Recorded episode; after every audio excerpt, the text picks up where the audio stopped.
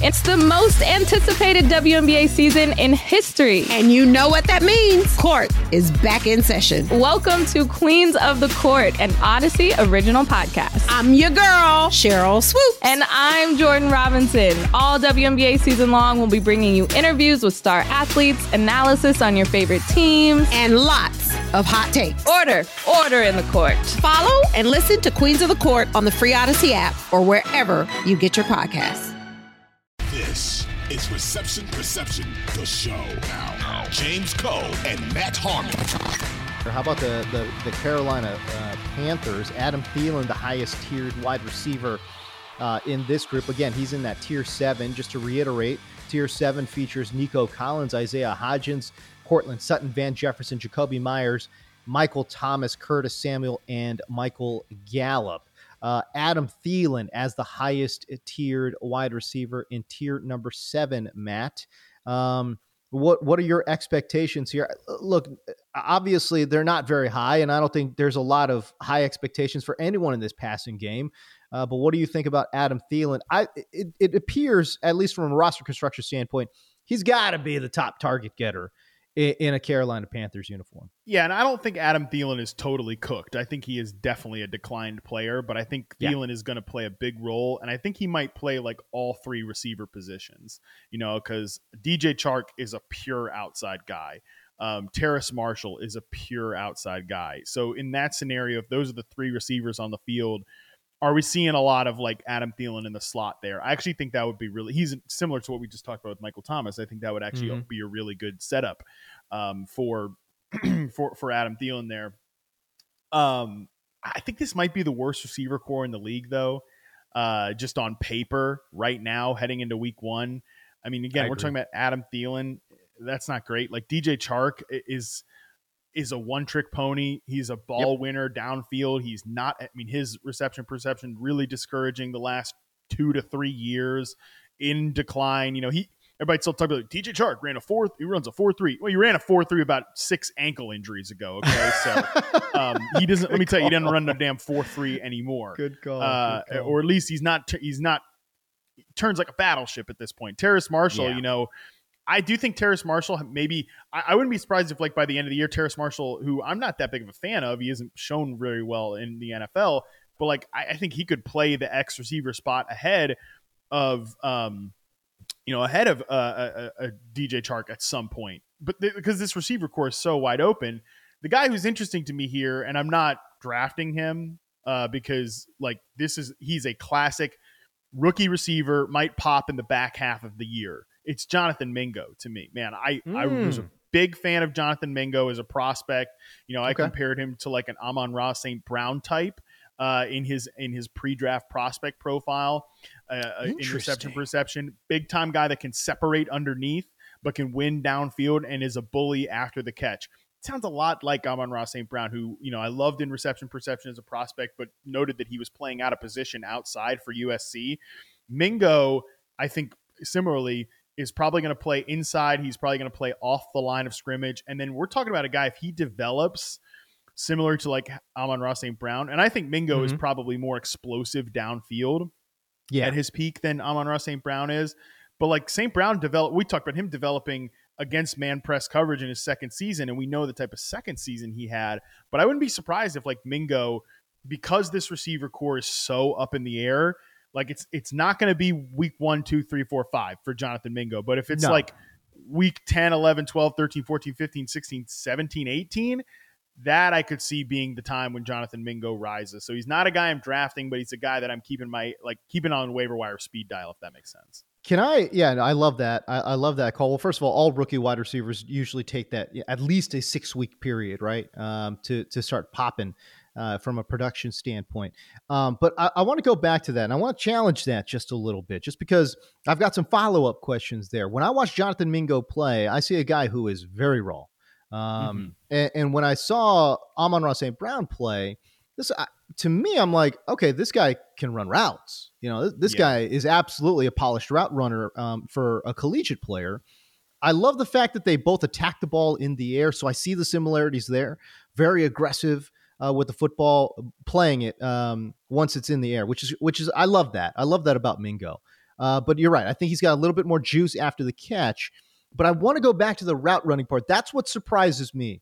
When you start talking about Mingo versus Amon-Ra St. Brown, I say Mingo is a much more, moldable clay.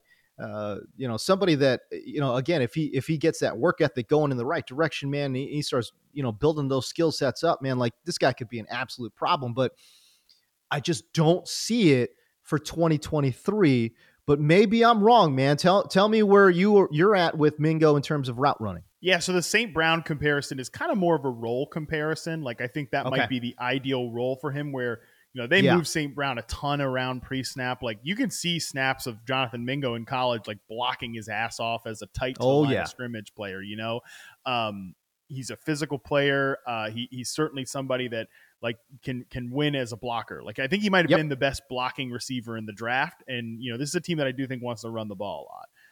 By the way, they're a team that's going to throw the ball to the running back a lot. I don't care what Miles Sanders like receiving work looks like with Jalen Hurts as his quarterback. Yeah, right. With this receiver core and with the money they gave him, they're throwing him the ball like 60 to 70 times this year. I mean, we'll see how it works out for them. They have to. Right. So, but with Mingo, I think he's going to block really well there, and that's why I'm saying he's a back half of the year candidate. And even then, I'm not saying he's going to put up a ton of production, but I think that's the time of year where he's going to be playing a lot, and that's when you're going to want to chase that production. And last note, I'll just say on the work ethic part, you ready for a name drop here? Look out. Close personal friend, Steve Smith. Played for Carolina Panthers. You might have heard of him.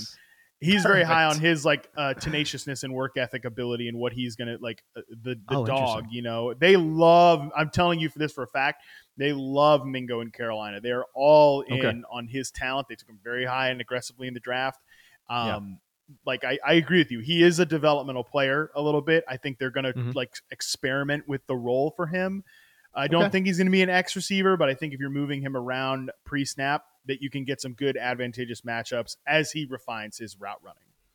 Hey everyone, this is Brett Boone. Would you know it? I've got a podcast going strong in our fourth year. Tune in as I sit down with my friends, some of the biggest names in sports, media, entertainment, for a lot of fun and in-depth conversations. As you know, baseball's been my life. It's been in the family for a long time, but it's a lot more than that here. It's sort of like taking a ride in a golf cart around a beautiful track. Join me every week for multiple episodes on the Brett Boone Podcast, available on the Odyssey app or wherever you get your podcasts. Fair or unfair comparisons with Debo Samuel? Yeah, I mean, nobody's Debo Samuel, so there is that. But I don't think Jonathan Mingo is going to be taking handoffs, right?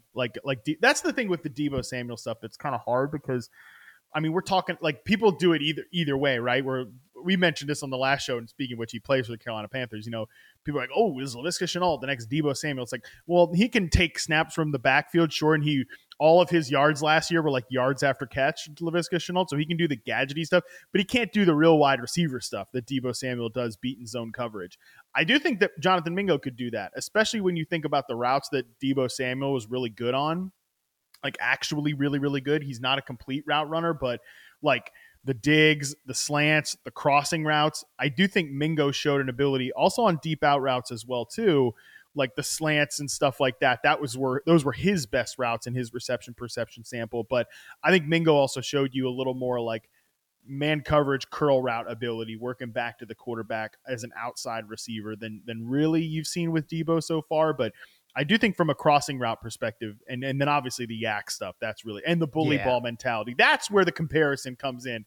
The physical aggressive part of the game, that's where it's going to be key for Mingo and pretty similar to Debo. I'd be remiss in not mentioning too Hayden Hurst if we're talking about fantasy. And again, we just talked about how this wide receiver core might be the worst in the NFL. I think Houston's probably in that mix too, for worst overall, wide receiver units in the NFL.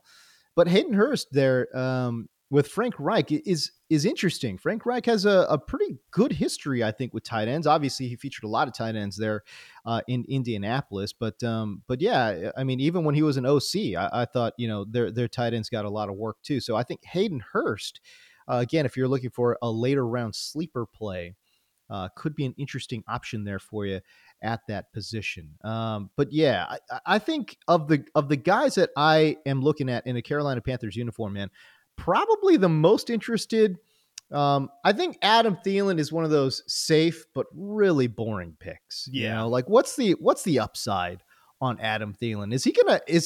Does he have in his bag? Can he turn around a top 25 performance? I'm not sure. You know, I'm not sure about that. Yeah, we're still talking about a rookie quarterback here too. Mm-hmm. Mm-hmm. And to your point, they're probably going to run a lot.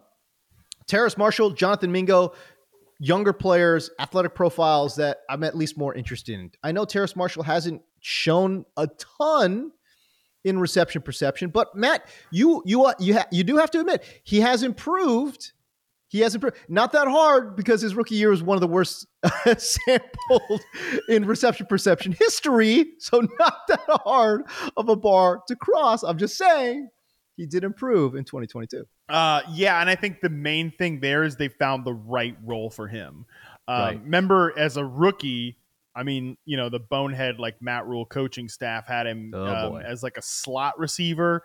And he was almost exclusively a slot receiver, and he was terrible in that role because the routes you want him to run as a slot receiver is not it. Like basically, he is hopefully like we talk about the Devontae Parker axis of X receivers. Here we go again, baby. He is on that axis, like, and that was the role he should play, and that was the role he played in his second year, and he won on vertical routes and he won on slant routes, and that's about it.